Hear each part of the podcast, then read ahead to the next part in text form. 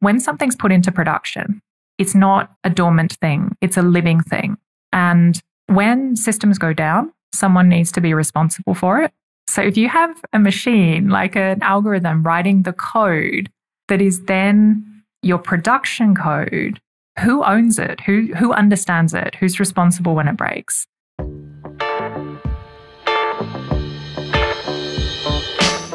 Hello, welcome to DataFramed. I'm Adel, data evangelist and educator at DataCamp, and DataFramed is a weekly podcast in which we explore how individuals and organizations can succeed with data.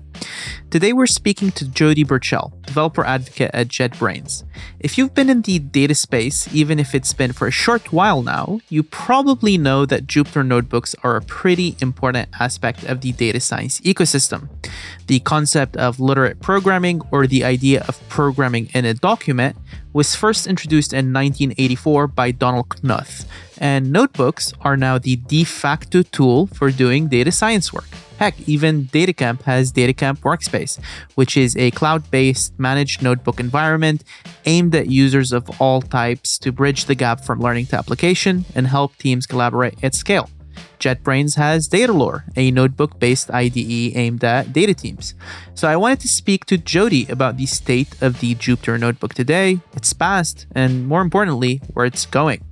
Throughout the episode, we speak about the notebook landscape today for data professionals and teams, the challenges teams have that led to the innovations we see in the tooling space today, what large language models and ChatGPT mean for notebooks and the data profession in general, the nature of tooling fragmentation in the data space, how to become a developer advocate, and a lot more.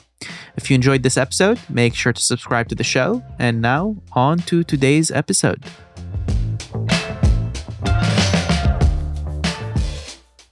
Jodie, it's great to have you on the show. Yeah, I'm super excited to be here. So thanks so much for having me. Thank you so much for coming on. I'm excited to speak with you about the state of the data science notebook, your work at JetBrains as a developer advocate, the tooling needs of modern data teams, and more. But before, can you please give us a bit of a background about yourself and what got you into this space? Yeah. So I have maybe in some ways a kind of typical background. Like I'm an ex academic, but I didn't do a PhD in physics or machine learning. My PhD was actually in clinical psychology. So the way that I kind of went from psychology to data science is in Australia, the way that we teach uh, like psychology is as a behavioral science. So you have to do like a ton of statistics and research methodology units. And most people hate them. I loved them. So basically, completely fell in love with statistics, which not really something you hear that often. And when I finished my PhD, I took on a postdoc in biostatistics. And then when I realized, you know, I didn't want to be an academic, data science was actually just heating up. So I had really good timing.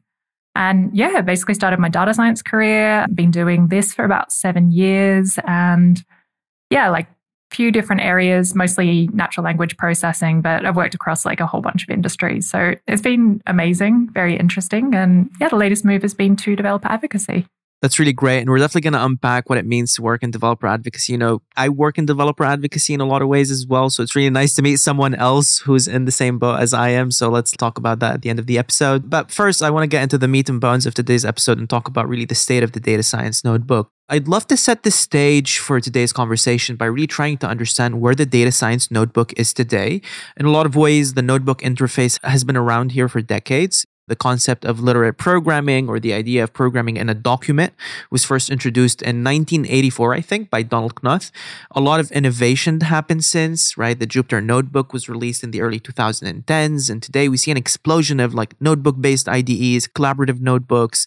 So I'd love to first understand from you, Jodie, how have you seen the Jupyter Notebook ecosystem evolve over the past years or the past decade? Yeah, and it's actually a bit scary to say I do you remember when Jupyter Notebooks came out. I actually started my data science journey in R, which I guess is unsurprising because my background was so statistical. So I got my first taste of this sort of literate programming environment with R Markdown scripts. And they blew my mind. Like they really just felt so much more intuitive and cleaner to me for the research process than trying to use straight scripts, which always just felt like a compromise for me. So I think this is probably a pretty common feeling that a lot of academics or ex researchers would have when they start using Jupyter notebooks or Markdown. Notebooks used to be basic, like really basic. And it's really cool, I think, to follow followed along the journey and seen how much richer the notebook ecosystem has gotten. Like, I think, especially in the last, I would say, three to five years, things have really changed a lot. I think really the biggest change I've seen and was a much, much needed change was the move from notebooks from local to remote. So we've seen this kind of explosion of managed notebooks. We've seen Jupyter Lab, of course, which has been like a real revolution. But a lot of companies, including my company, JetBrains, have their own solution. And of course, DataCamp has their own solution. So some of the most famous ones are AWS SageMaker. We've got the GCP and Azure managed notebooks. Got Colab, of course. And We've got Datalore, our product at JetBrains. We've got the ability of IDEs to now connect to remote servers really easily. So PyCharm and Dataspell, again, JetBrains products can do that. And then, of course, DataCamp has their own workspaces. So it's like a lot. And I think this move to remote has really opened up a lot of possibilities for seamlessly developing more complex models straight from the notebook environment. You don't need to do anything special to run your, say, script on it, like an EC2 instance or something like we used to have to in the old days. Yeah. And I think also, like, when you move to remote, it makes accessing increasingly bigger data easier. So you can basically connect to databases that are stored on AWS. If your notebook is hosted on AWS, it's much easier. I think other interesting things is notebooks have really become a direct launchpad into production. This is a new area. But one of the first ones I saw was AWS SageMaker prediction endpoints. It's an interesting area. I'm not sure I'm, say I'm going to entirely agree with notebooks to production, but it's an interesting idea. And then, yeah, I think it's even basic stuff that a lot of software engineers would take for granted that we never had in notebooks, things like code completion or introspection, debugging. So it's amazing what a notebook is now compared to when I started using them quite a long time ago. That's really exciting. And there's a couple of things I want to harp on here from what you said. You talked about when you saw the introduction of IPython Notebook. I wasn't in the data space at the time. I'd love to understand how was the rate of adoption at the time? Because what you mentioned here is really the magic of notebooks is in a lot of ways is in the interface. And this reminds me now of ChatGPT, like the interface of the chat interfacing with a large language model is the reason why it's so adopted in such a quick time.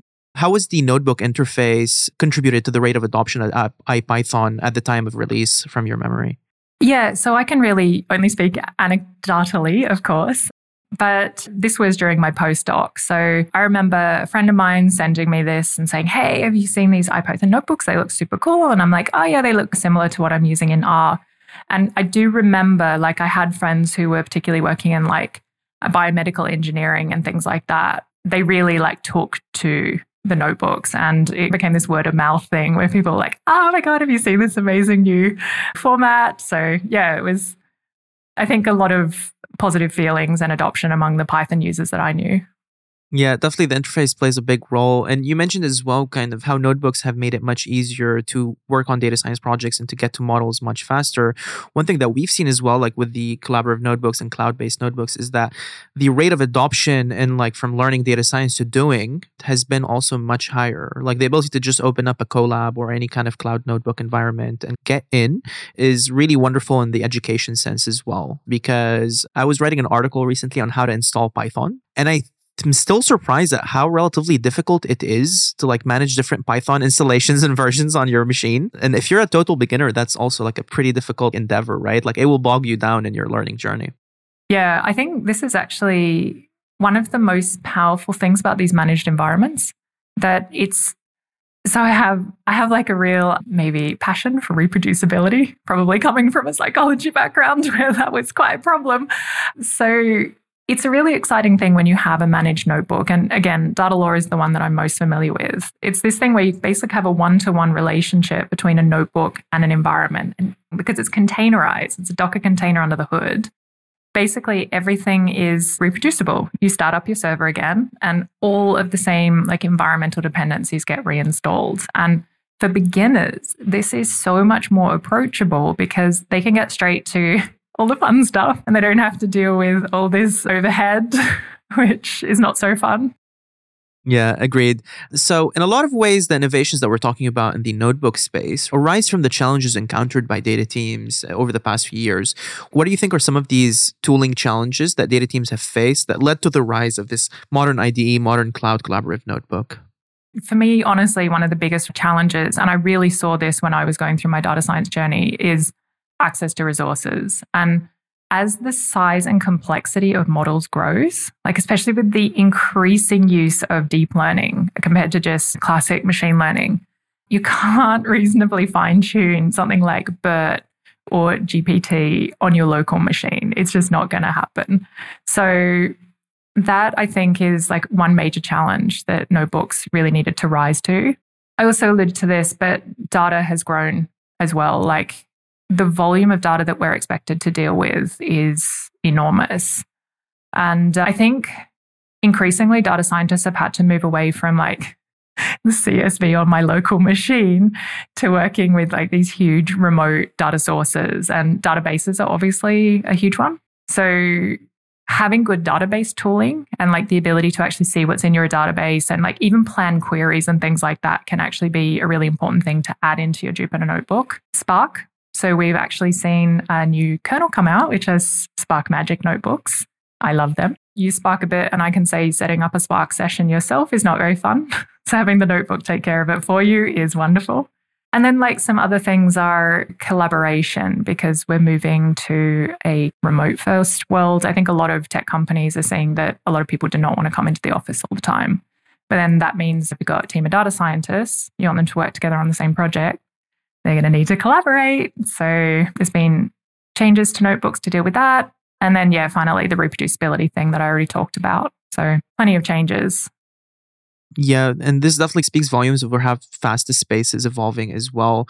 I think one major thing that we've seen the notebook take place in and really provide value for organization, which is a challenge that organizations have faced for a while, is the need for democratized insights within DataCamp, notebooks like workspace notebooks, especially, have become like more the de facto way to read data insights within the organization because people who have business analyst skills, for example, or like SQL based people, right? Like can use a SQL node, like SQL cells, visualizations are easily surfaceable, and that report interface makes it easy to gain access to insights. Walk us through how the notebook as well has evolved to accommodate that need of democratizing data insights and being able to publish reports within the organization. This is such an interesting topic so, in my past roles, I've worked really closely with non technical teams, sales or marketing. And it's a funny thing that non technical people see code and their brains just instantly like go, this is not for me. Like, it's not that. It's not that they couldn't understand it. It's just that it's it's not part of the usual workflow. So, what I've actually found is you cannot present just a notebook to people in these roles. It's fine for people who are used to code, but people who are not do not really welcome it. So, a nice thing that I've seen coming up with notebooks, like, is changes that allow you to switch between like this development and presentation mode. Like a really basic one is in Jupyter, you can just hide cells. so you can just hide the inputs and you can just show them the nice graph. And I think there's also been an increasing move towards pivoting reporting off notebooks. So again, I'm going to spook Datalore. I'm probably going to be talking about my products a lot because I get very excited about them. But Datalore has this ability to build like actual dashboards off notebooks.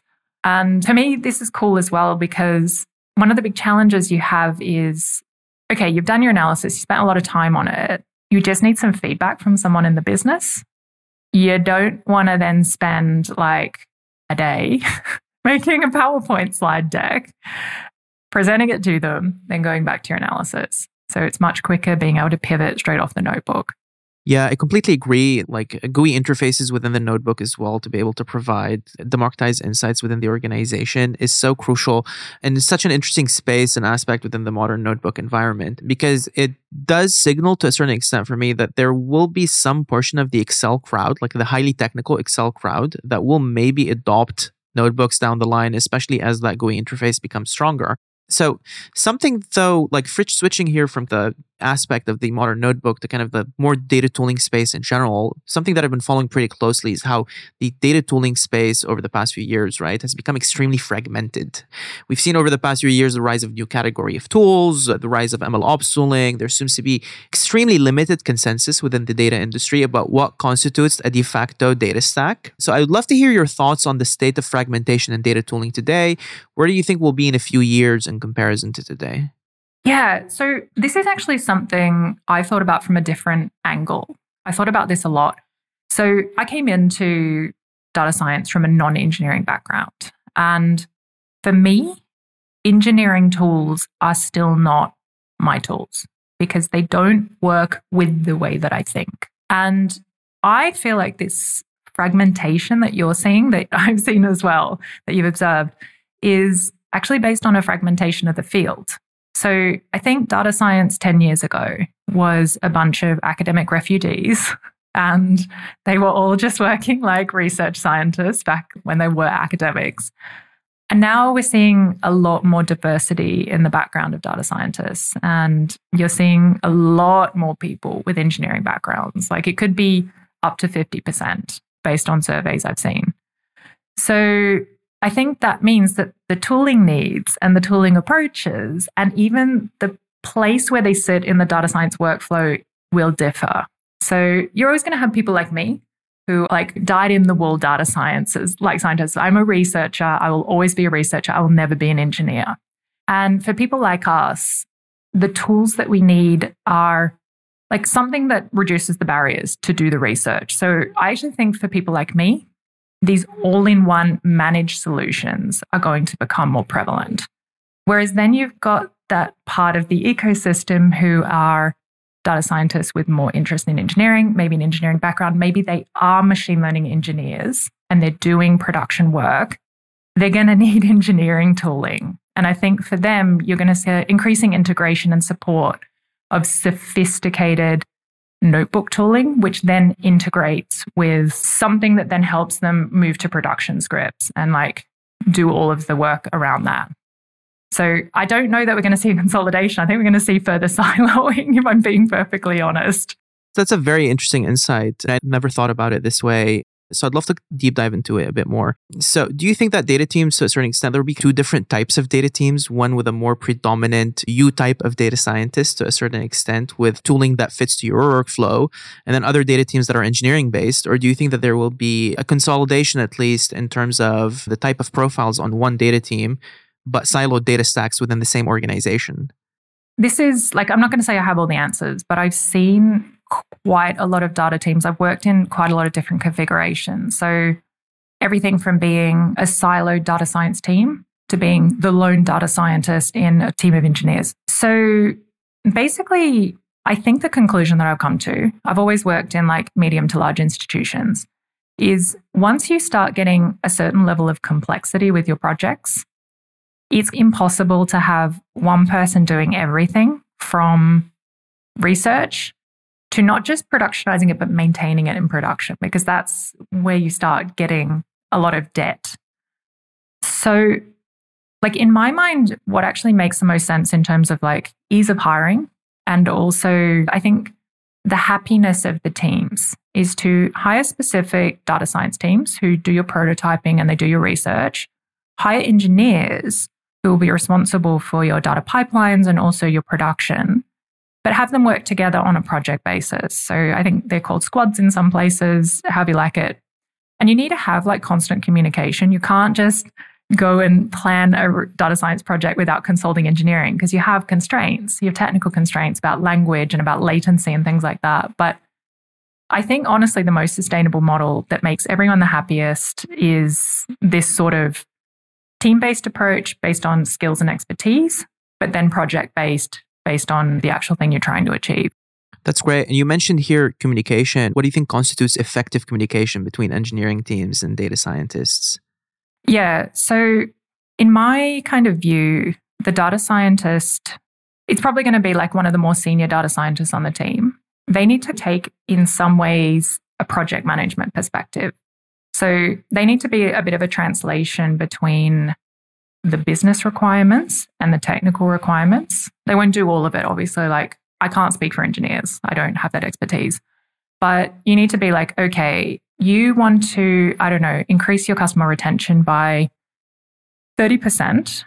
We need to work out if that's feasible from a business perspective. But assuming that's true, here is the approach that I would take. Now let's go and talk to engineering and let's get a list of all of the constraints they have because that's going to affect the model I can build. That's going to affect the data I have available. It's going to affect the potential feasibility of the project that I thought from a business perspective is feasible. So at the beginning, you have this back and forth communication and you need to keep revisiting it because research projects evolve and you get more information. So you need to keep in constant communication between business. Oh, you know, this is going to take three months longer than I thought. Do you want to keep going? And you need to keep in touch with engineering and be like, okay, this is the best I could come up with in terms of the predictions from this model. Is this fast enough? Things like that. I love the level of depth that you go into here. So we talked about the current state of the data science notebook. We talked about the fragmentation of tooling. I'd lo- also love to get from you where you think the data science notebook and the IDE is headed. So I'd love to understand where do you think the notebook is going to look like in the future? What do you think are standard features of notebook and IDEs in the future? Yeah, so I think definitely like remote first is probably going to be a standard. And I'm seeing this increasingly. Although I have seen the specs on those latest Macs, they have something like 96 gigs of RAM on a local machine. Like it's insane. We were joking at work that we were like, oh, maybe we don't need remote after all. I have my server in my office. um, I think also, look, I can't say whether it's going to happen in terms of like the culture of coding and data science, whether we're going to move towards like better coding standards. There's been a lot of discussion about this, but I don't know that data scientists see it as a priority. Developers certainly do. But I think in any kind of project where you have data scientists that need to hand code over to engineers, definitely, okay, I can't see if it's going to be there, but it would be useful having more of these tools that help data scientists write better, more maintainable code.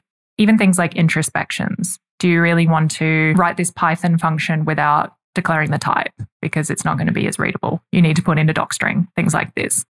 And then I think probably there's, I think this conversation about the role of the notebook in ML workflows is going to evolve. And I think we're going to see more tooling around this. So I think potentially having reproducible environments from the beginning for the notebook. So at least if you hand over to engineering, they know they know what your dependencies were, they know the Python version, they know things like that.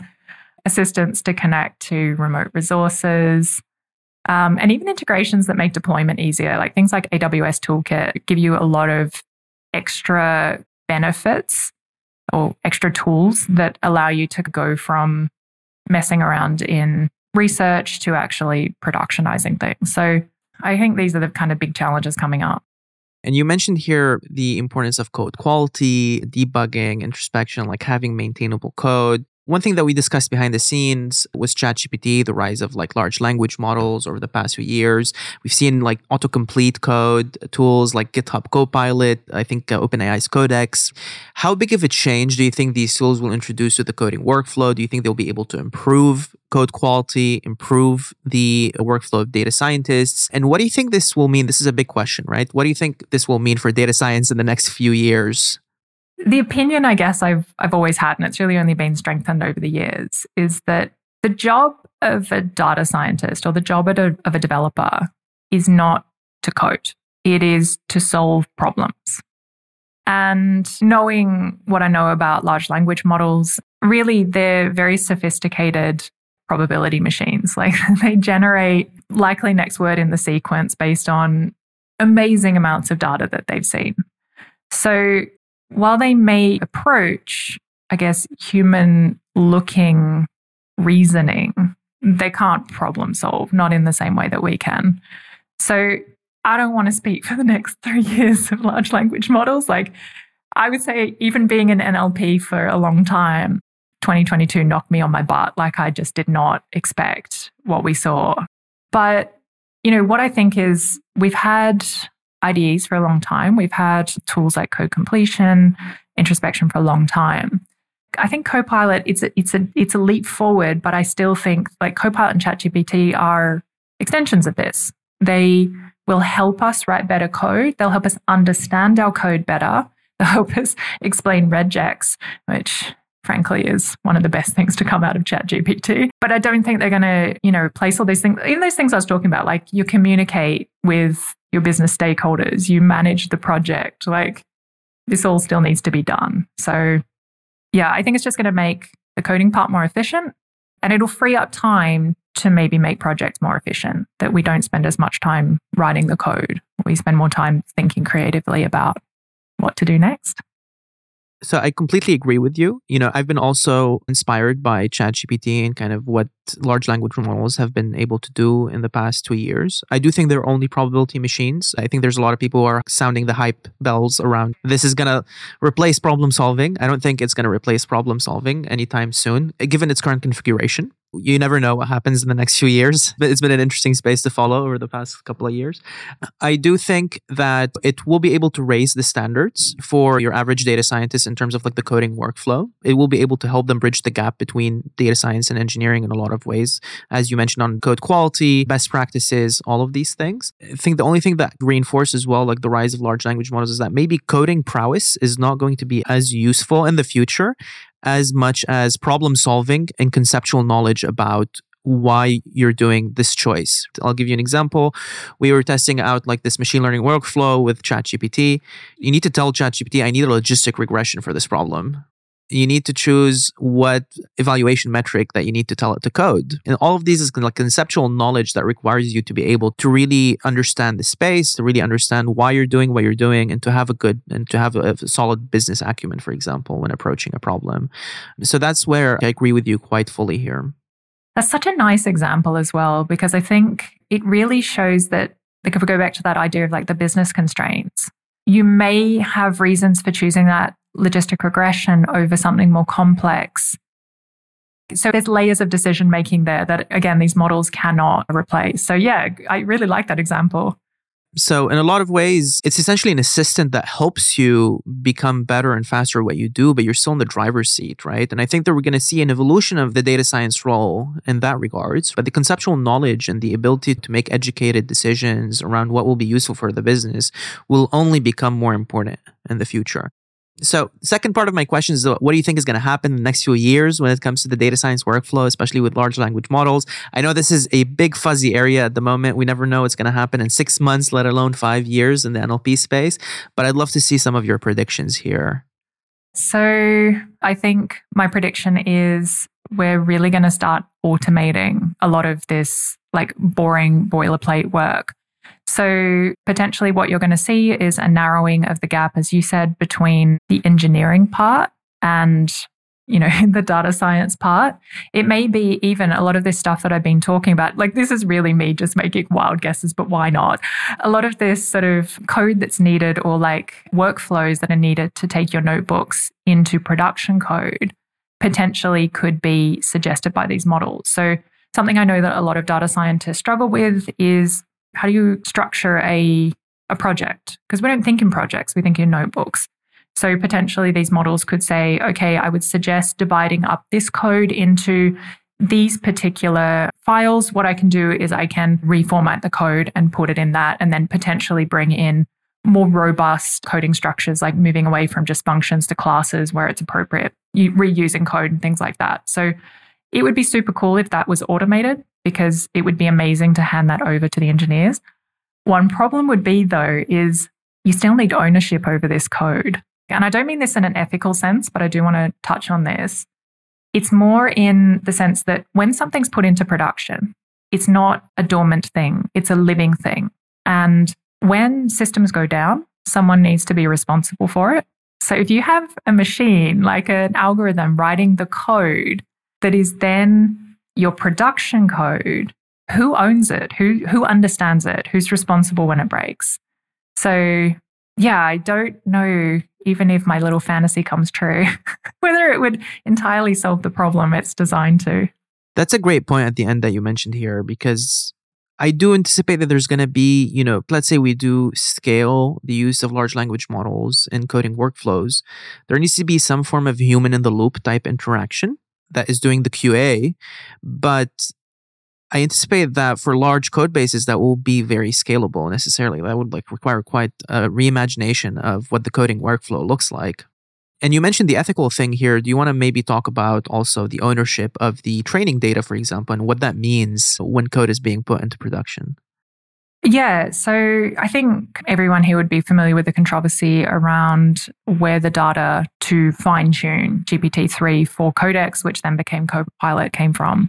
So it's an interesting thing because I think it's very interesting for me to look at these sort of things because my background again was health sciences we needed to explicitly ask consent for every bit of data we used. And it's then crazy to see companies using all of this data and then maybe making money from it when they didn't ask for that permission. I think it's more complex than saying they shouldn't do it, but this this data doesn't come for free. It has been created by someone. It's the same for the language generation models. And I know Stability AI are going to let people opt out for Stable Diffusion 3, but I think it really needs to be thought about not just in terms of the ethics of where you get the data, but also who owns the output.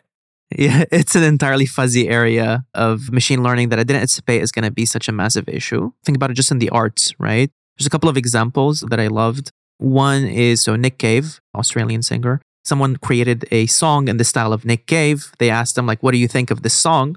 Nick Cave's lyrics comes from a lot of emotional trauma and pain that he's been through. You can check out his life story. And his response was pretty telling. He was like, this is essentially meaningless, right? Even if it does sound relatively well calibrated. But if it's enough to confuse people, is this a Nick Cave song? Who owns this song, right? Because the original style was in the style of Nick Cave. Similar here on like if you create an image in the style of a living artist today or a living photographer, who owns the image? Because the training data is owned by that artist. So you can take that example on code bases as well. A lot of code bases are open source, for example, stuff that you find on GitHub. I'm not an expert in the legality of being able to take that data and translating it into outputs, but it's a big legal issue that the industry is going to have to come to terms with in the next few years for it to become a very productive area development. And I think maybe when we were scraping Wikipedia or Google Books for training data back in the early days of word embeddings, no one really anticipated this. So yeah, it's it's a it's a it's an interesting area. Very excited to see what happens in this space. Now, Jodie, before we close out, we talked about it at the beginning. I'd love to talk to you about your experience being a developer advocate and what does it take to become a developer advocate? A lot of ways we share a similar role, so it's always nice to talk to fellow evangelists and advocates. Walk us through the process of having become a developer advocate and what does that entail? Let's just say I fell into advocacy. I vaguely knew about it because my husband is a developer. He used to go to a lot of conferences, so he knew a lot of advocates. And a good friend of mine is an advocate, which is how I got into it, but I'll, I'll talk about that in a second. I'd been working as a data scientist for quite some time. I think I had six years under my belt by that point, and I really liked it. But I used to be a psychologist, and I missed in some ways. I really like the teaching aspect and the sort of like not the helping people. Like it sounds a bit like wooey, but I, I like being able to make people who feel maybe a bit unwelcome in this space feel really welcomed and like they can do it. So I actually ended up just talking to my friend about this role. And when it came open, she was like, Hey, you should totally apply. And I was like, I don't know, not sure if it's for me. And then, you know, she sold me on it. She told me that it's a lot of that stuff that you like. You get to teach people, you get to mentor people, you get to help them. And when you create materials, it's explicitly to teach, not to sell the products. So yeah, that's how I, I got in. Did you want me to maybe explain a bit about what advocacy is, or maybe you could explain? I think advocacy, from my experience, advocacy differs from organization to organization and role to role. So maybe walk us through, in your experience, what advocacy entails in your role. At JetBrains, they're very strict when they hire advocates that we are not, we're not there just to sell the products. You will not get the job if you do not genuinely believe in the products. So that's a good start. So, because I really believe that these products can help people be better data scientists, my job is really just to help show people how they can be better data scientists by using these products. But then also, the products aren't perfect. So I can take feedback from the community and be like, hey, if we do this, um, it'll make the product better. Or in my own opinion, I can say, I think this feature is really lacking or this feature is too complicated. There's also all the materials around that. So the, the content creation, if you want to call it that, is a secondary kind of thing. The primary goal is always to help people be better data scientists. And it's super nice because I think when I started, it was overwhelming. Like I was scared of the command line. And so I really want people who maybe feel like, oh God, like I really like this stuff, but I just don't think I can do it. I want to maybe be a friendly face and say, hey, I'm not going to be able to teach you everything, but I can support you. Yeah, that's really great. Contrasting it with my own experience, evangelism at DataCamp. So there's Richie as well, who co-hosts the the podcast. He's also an evangelist at DataCamp. I would say it's really predominantly about sharing the insights of the data community with the wider DataCamp audience, right? Like we also don't necessarily like sit there trying to sell the product. It's just being the interface between the community and the organization. So that's been a humongous privilege for me. I think my role is a bit more creation focused. If you think about we run our webinar program, our live training program, we really think about how can we make as many magical experiences for the community as possible because in a lot of ways our content team as well, the ones who interface with the wider community in creating courses also act as that interface between the learner and the rest of the organization. So in the data DataCamp's position it's a bit different. I get to be really just a creative and like focus on the creation side of things, which is why I told you like it's different from company to company. I talk to a lot of people in this space. Some people are more in the professional services consulting space. They talk to customers, help them adopt the product better. So it's really different from one organization to another. So it's interesting to see how it looks like at JetBrains. Actually, can I quickly tell you a very cute story about DataCamp? Yeah. So I actually, I really genuinely love DataCamp courses. I think they're such a nice starting place for beginners. But I have a friend who she's been trying to learn Python for two years for data analysis. And she kept like getting distracted. She went off and started watching this like CS course, like fundamentals. And I'm like, no, no, no, you don't need that. And then she found DataCamp and she's so happy because she finally feels like she's making progress, learning what she needs to. And she's like really excited about it. So, yeah, now she's like learning pandas and she's like really enjoying it. That warms my heart. It's always like we're being reminded of these learner stories, like reminds us why we got into this space in the beginning. I did a data science master's. I wasn't very passionate about necessarily just sitting there coding. I was really excited about the education side of things. So it was like a perfect match for me to stay at DataCamp. But yeah, you mentioned here that story, seeing this like on a daily basis on LinkedIn, people tag you for your courses, stuff like that. It's it's really heartwarming. And it's great that your friend found value. Like one of the main reasons why I liked DataCamp from the get go as a learner before I joined the company is that there was no analysis paralysis when I got into the platform. Like if you go to any other education technology platform, you have like introduction to Python, you get 10,000 results. Whereas I just want to know where to get started. Yes. You have the tracks. 100%. So, what would be your advice for someone looking to get into this type of job? Yeah. So, I think honestly, you need to have a particular type of personality. So, I think Adel and I already alluded to it, but I think if you're the kind of person who, like, you want to come into work every day and you want to know exactly what you're going to be doing for the next two weeks, and people just leave you alone with this project that you know very deeply, this is not the job for you. And obviously, you need to, like, be relatively people oriented I think if you're a curious person who likes to learn continuously, you like outreaching to others and I don't know, you like doing new things all the time. I think it could be a really cool role and you just need to bring a lot of passion to it as well. I completely agree. Just the ability to juggle different projects at the same time, being able to talk to customers, create content, being people person, like loving to speak to people is very important. I think one of my main weaknesses, for example, is I'm not very present on social media. It's because I'm always spending time on podcasts, like talking to people and like doing webinars and stuff like that. But yeah, this is something that I think is like part of the course when it comes to the evangelism role. Finally, Jodie, as we wrap up today's episode, do you have any predictions for data science in 2023? I have a few. So I think we've already alluded to it, but models got big and they got really big last year. And I think I think last year was probably the point where we realized, okay, a lot of the cutting edge models that we're getting value from, most of these models cannot be trained by individuals or even like small companies. So I think we're going to be increasingly moving towards the idea of like standing on the shoulders of giants, taking these large language models that have already been trained or these image generation models or whatever and fine tuning them for our own purposes. This leads back into this ethical conversation because we are now then taking models that we don't necessarily understand the training data for in some cases and using them. I think it's going to be a year where increasingly we have conversations around things like data ownership, whether the production of the data was ethical, whether the data is biased. And, you know, with some of these models, should they even be made and released at all? Like Galactica was a very notable one last year. I think these conversations are going to heat up more this year, and I hope they do.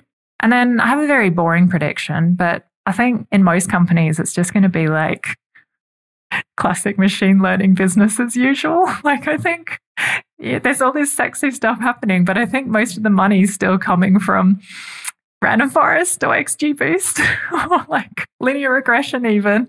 Boring AI for the win. Boring AI for the win. And I'm there for it. I will always love you, legit linear regression. no, I, I, I, completely agree. Linear regressions, logistic regressions, these simple interpretable machine learning models are what's going to drive the majority of the value in organizations today. I think we'll see a lot of more productivity tools emerging from large language models, but most organizations are not going to have the ability to train and deploy their own large language models at this point. No, especially when you need to use APIs. Like it's expensive. Yeah, could definitely agree. So it's going to be an interesting year for data science. Jodie, before we wrap up, any final call to action before we end today's episode? Yeah, like I would just encourage you to come check out our tools. So I've mentioned them all, but I'll just re-mention them. So we have Datalore, which is more for collaborative data science and managed solutions. We have DataSpell, which is our IDE dedicated for data science. And then within PyCharm, we have really rich scientific computing and data science capabilities. So yeah, like I'd encourage you download the downloads. We have a community edition of both PyCharm and of Datalore, although a lot of the scientific computing is not in community PyCharm. And yeah, just give them a go. Reach out to me on Twitter and give me some feedback if you like it or you don't like it. And love to hear what you think. Awesome. And do make sure to check out DataCamp Workspace. Thank you so much, Jodie, for coming on the show. Yeah, thank you so much for having me. It's been a really fun chat. Likewise.